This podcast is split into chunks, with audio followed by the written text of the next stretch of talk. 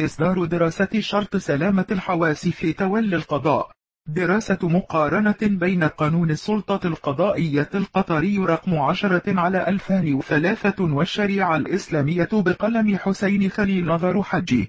عبارة عن سلسلة مقالات منشورة بصحيفة العرق القطرية تحت زاوية من دار مواطن. بسم الله الرحمن الرحيم والحمد لله رب العالمين وصلى الله على محمد وآله الطيبين وأصحاب المنتجبين أما بعد في البداية أشكر الله على كل ما وصلت إليه وأشكر كل من ساهم ويسلم في تيسير السبل لما وصلت إليه هذا الإصدار هو عبارة عن ثلاث مقالات لي منشورة بالصحيفة العرب القطرية وضعتها بهذه الدراسة نظرا لأهمية الموضوع وآليت أن أصدر هذه الدراسة بصورة صوتية ليسهل على ذوي الإعاقة التعامل معها وقراءتها ويسهل على الجميع استعمالها وأرجو من الله التوفيق والسداد. المقال الأول ويحتوي على مقدمة الموضوع من دار مواطن سلسلة شرط سلامة الحواس في القاضي واحد. في هذا المقال أود أن أبدأ سلسلة حول شرط سلامة الحواس في القاضي وبالأخص البصر. نقطة. لنتكلم في البداية عن القضاء بشكل عام حيث إن القضاء يحكمه قانون السلطة القضائية بقطر. ولذا عندما نتعرض لهذا الشرط سنتناوله من خلال هذا القانون ومن خلال الآراء الفقهية باتساع المجال وتوفر المعلومات مقدمة في أقسام القضاء. أعني أن هنالك قضاء مبنيا على ورق وأدلة ثبوتية كتابية ونحوه. أي لا يستطيع القاضي الحكم إلا بما هو مثبت أمامه بطرق المعروفة. والقسم الآخر مبن على وجدان القاضي. أي إن القاضي إن شك في حكمه بنسبة واحد في المئة يجب عليه الحكم بالبراءة. حيث القاعدة المشهورة إنقاذ مئة مجرم ولا حبس بريء واحد. شروط صحة تولي القضاء. طبقا للقانون رقم عشرة لسنة 2003 بشأن السلطة القضائية في قطر نتعرف على شروط تولي القضاء. الشروط كما يلي واحد شرطة أن يكون قطريا فإن لم يوجد فمن مواطن إحدى الدول العربية. اثنان شرطة أن يكون كامل الأهلية. ثلاثة شرطة أن يكون حاصلا على إجازات الحقوق أو الشريعة والقانون أو الشريعة أو ما يعادلها من إحدى الجامعات المعترف بها. أربعة شرطة ألا يكون قد أدين بحكم نهائي في جناية أو جنحة مخلة بالشرف أو الأمانة. ولو كان قد رد إليه اعتباره. خمسة شرطة ألا يكون قد فصل من الخدمة بقرار تأديبي ستة شرطة أن يكون محمود أسيرة حسن السمعة سبعة شرطة ألا يقل عمره عن 25 سنة إذا كان تعيين في المحكمة الابتدائية وعن 38 سنة إذا كان تعيين في محكمة الاستئناف. وهنا السؤال هل القانون حمل في طياته؟ الشروط التي ذكرها الشرط محل الدراسة أمسكت عنه. وهل يختلف رأيه عن الآراء الفقهية الإسلامية؟ هذا ما ننتظر إجابته في حلقات السلسلة التالية. نقطة. المقال الثاني وبه المبحث الأول الرأي القانوني حول الشرط. من دار مواطن سلسلة. شرط سلامة الحواس في القاضي اثنان. تكلمنا في المقال السابق عن النص القانوني الذي يحمل بطياته شروط تولي القضاء.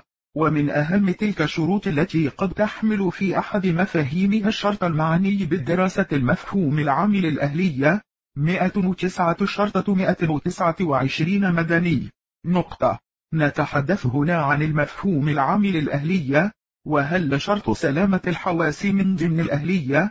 نعم قد يعتقد البعض أن سلامة الحواس سواء البصرية أو السمعية أو الحركية أو الكلامية أو الجسمية الأخرى أو العقلية ينقص من الأهلية أو يعدمها وهذا مفهوم خاطئ وهنا نبينه حيث إن الأشخاص مقسمون حسب أهليتهم إلى عديم الأهلية وناقص الأهلية وكامل الأهلية أما عديم الأهلية فالطفل والمجنون والمعتوه وأما ناقص الأهلية فهم الصبي المميز والسفيه وذو الغفلة وكامل الأهلية الذين وصلوا للسن القانوني للرشد ولم يعرض لهم أي عارض من عوارض الأهلية وأحكام هذه الفئات الثلاث كالتالي بصورة عامة نقطة واحد.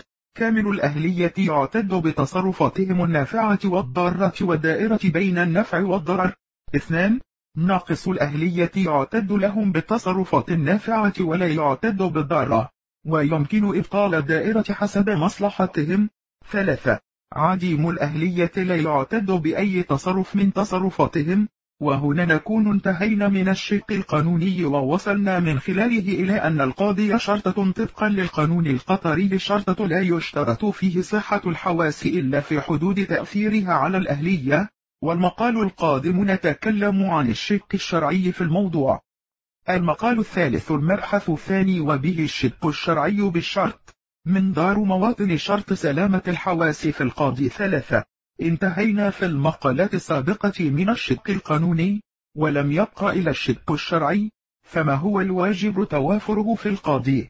الشروط الواجب توفرها في القاضي طبقا للشريعة الإسلامية. أولا البلوغ لا يجوز تقليد الصبي القضاء وإذا قلد فلا يصح قضاؤه ولا ينفذ لأن الرسول شرطة صلى الله عليه وسلم شرطة قد أمر بالاستعادة من إمارة صبيان.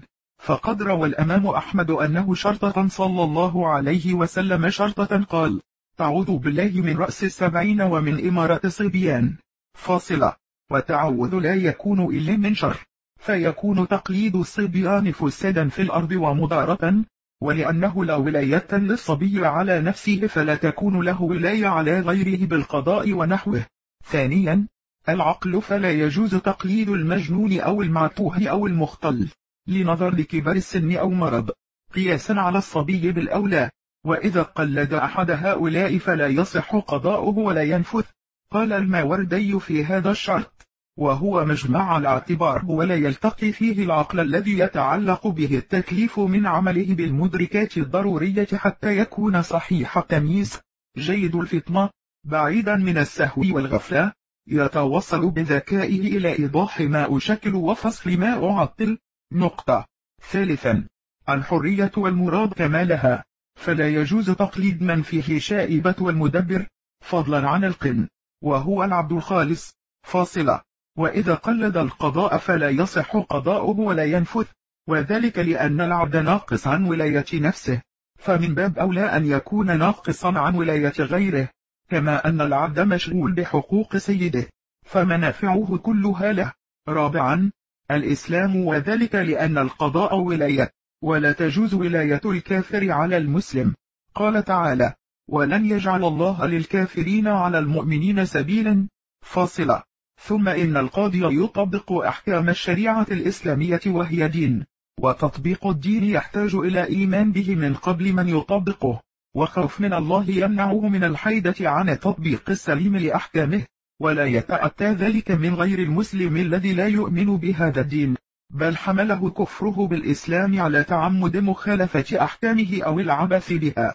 ولا خلاف بين الفقهاء في اشتراط الإسلام في من يتولى القضاء على المسلمين. أما تولية القضاء لغير المسلم على غير المسلمين فقد منعها ولم يجزها جمهور الفقهاء لأن شرط الإسلام عندهم شرط ضروري لا بد منه في من يتولى القضاء. سواء كان قضاؤه على المسلمين أو على غير المسلمين. خامسا الذكورة وهي شرط عند جمهور الفقهاء فلا يجوز عندهم تولية المرأة القضاء. وإذا وليت أقسام المولي وتكون ولايتها باطلة وقضاؤها غير نافذ ولو فيما تقبل فيه شهادتها. وحجتهم الحديث النبوي الشريف لن يفلح قوم ولو أمرهم امرأة. نقطة. سادسا العدالة وهي معتبرة في كل ولاية عند جمهور الفقهاء والمقصود بها أن يكون القاضي قائما بالفرائض والأركان. صادق اللهجة. ظاهر الأمانة. عفيفا عند المحارم. متوقيا المآثم. بعيدا عن الريب. مستعمل المروءة. مثله في دينه ودنياه. لهذا لا تجوز ولاية الفاسق للقضاء لأنه متهم في دينه. والقضاء أمانة من أعظم الأمانات.